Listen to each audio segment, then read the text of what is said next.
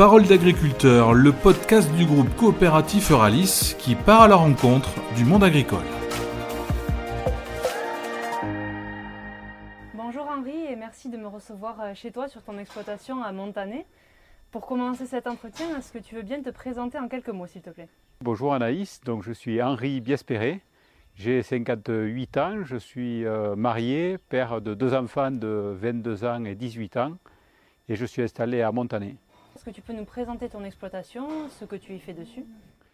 Oui, donc nous sommes deux associés en GAEC, un groupement agricole d'exploitation en commun, avec mon associé euh, Jean-Marc. Nous exploitons 120 hectares de superficie agricole, dont environ 25 de prairies. Et nous avons un élevage de vaches laitières d'une cinquantaine d'animaux. Nous produisons euh, environ 400 000 litres par an.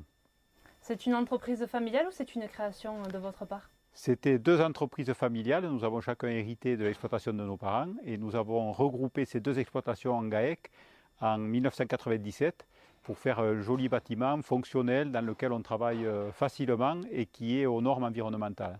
Pourquoi tu as voulu exercer ce métier? Bon, déjà, quand on est fils d'agriculteur, euh, il y a dans notre ADN quelque part une envie quand même de reprendre l'exploitation. J'ai toujours euh, aimé euh, ce métier, bien sûr. Mon père me l'a fait aimer. Et tu as l'impression, depuis tes débuts, que l'agriculture a évolué, les pratiques agricoles, la mentalité dans le monde agricole?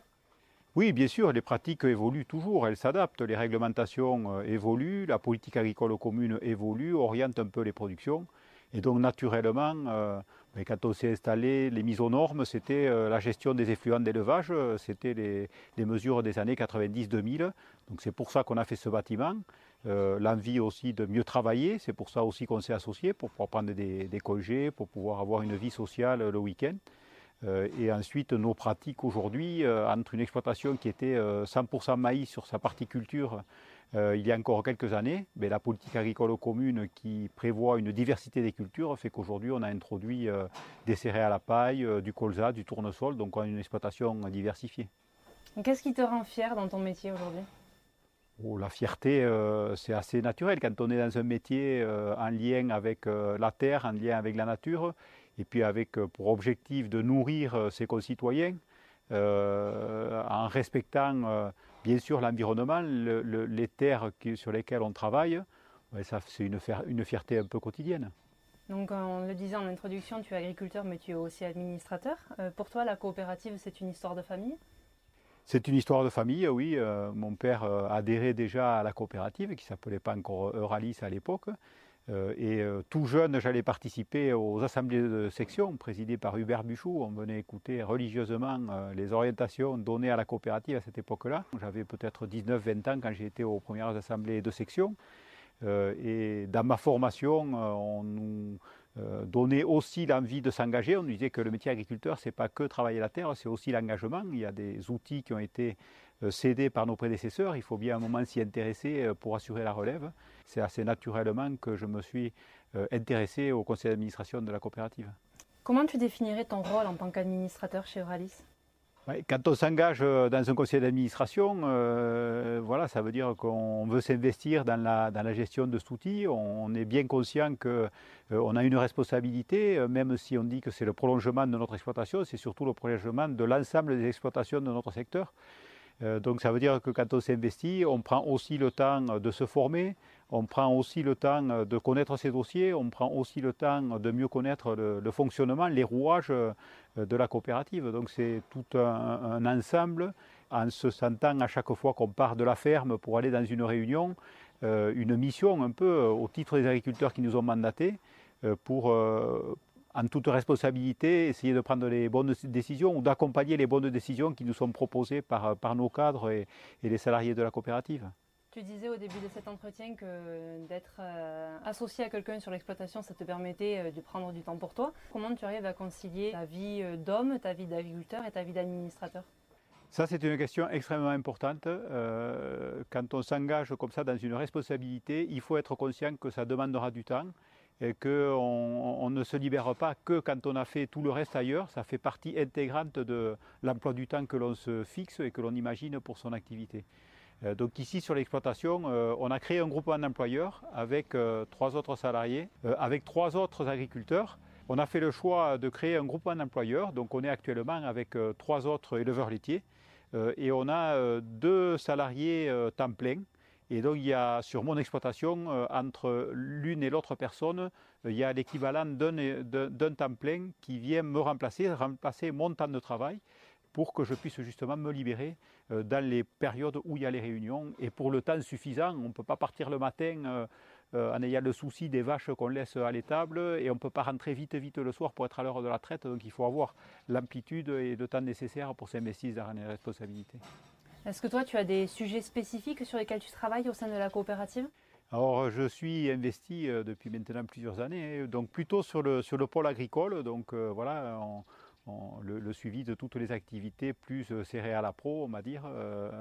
voilà. Et puis également la partie financière m'a toujours intéressé, donc je suis membre aussi du comité d'audit depuis 8 euh, ans ou 9 ans, depuis qu'il a été créé. Euh, donc pour suivre là plus largement avec euh, donc les commissaires au compte et puis le contrôle interne toutes les, activités financières. tu parles du pôle agricole qui est en pleine mutation et qui se dirige vers l'agriculture de demain. Mm avait notamment le choix du conseil de la coopérative. Euh, comment tu la décrirais, toi? Comment tu la vois, l'agriculture de demain? On en parlait tout à l'heure. Euh, l'agriculture a évolué depuis le moment où je me suis installé jusqu'à aujourd'hui. Donc ça semble assez naturel que la coopérative, qui est bien euh, le prolongement des exploitations agricoles, évolue aussi. autant l'agriculteur avait vraiment besoin d'une personne qui l'aide, qui le conseille et qui l'aide pour acheter ses semences, ses phytos, euh, utiliser le bon phyto au bon moment, euh, et puis ensuite il faisait son métier pour conduire ses cultures. Autant aujourd'hui, on voit bien, en plus avec nos exploitations diversifiées, euh, qu'on a vraiment besoin d'un conseil spécifique, pas que pour la partie culture, quand on a aussi de l'élevage, c'est une gestion complète de l'exploitation.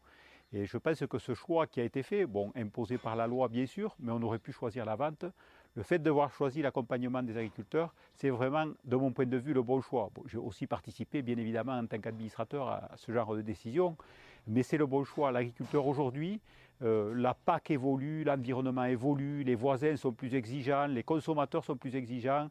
Euh, il est quelquefois un peu perdu autour de ça. Autant il sait faire sa partie culture, autant dans tout cet environnement, il faut pouvoir l'accompagner, euh, lui expliquer, lui décortiquer les réglementations et essayer de l'accompagner pas à pas pour les respecter. Tu estimes que les enjeux pour l'agriculture demain, ça sera lesquels et comment l'agriculture va y répondre? C'est une question compliquée. Parce que le consommateur, si on l'écoute et si on lui pose la question, il est très exigeant. Il veut euh, un étiquetage qui lui montre le bien-être, mais aussi l'environnement, mais aussi euh, euh, l'impact carbone de nos activités, mais aussi il veut connaître l'origine, mais aussi les modes de production. Enfin, il veut beaucoup de choses. ce qui nous intéresse, c'est ce qu'il fait quand il est en rayon de, de distribution et quand il va acheter sa nourriture.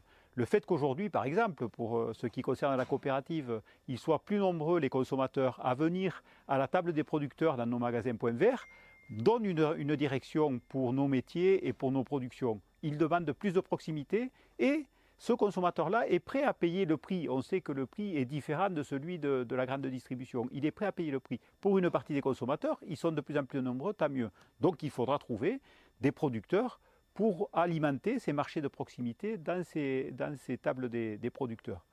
Par ailleurs, même pour les céréales, euh, ce n'est pas tant le consommateur qui voit les céréales, mais les industriels qui, qui, travaillent ces céréales demandent de la traçabilité. Ils ont eux-mêmes des clients qui leur disent Mais moi, je veux savoir où ça avait été produit, dans quelles conditions. Il faut donc que nous, agriculteurs, on soit prêts à assurer cette traçabilité, à enregistrer nos pratiques, à bien suivre les recommandations, les préconisations pour utiliser les bons produits et pas ceux qui sont interdits. Donc tout ça euh, concerne moins le consommateur, mais est attendu par le consommateur et il faudra que nous, on soit prêts à s'intégrer dans cette vaste chaîne agroalimentaire qui va de la fourche à la fourchette, on a l'habitude de dire, mais pour lequel, y compris notre acte de production, sera regardé différemment par le consommateur.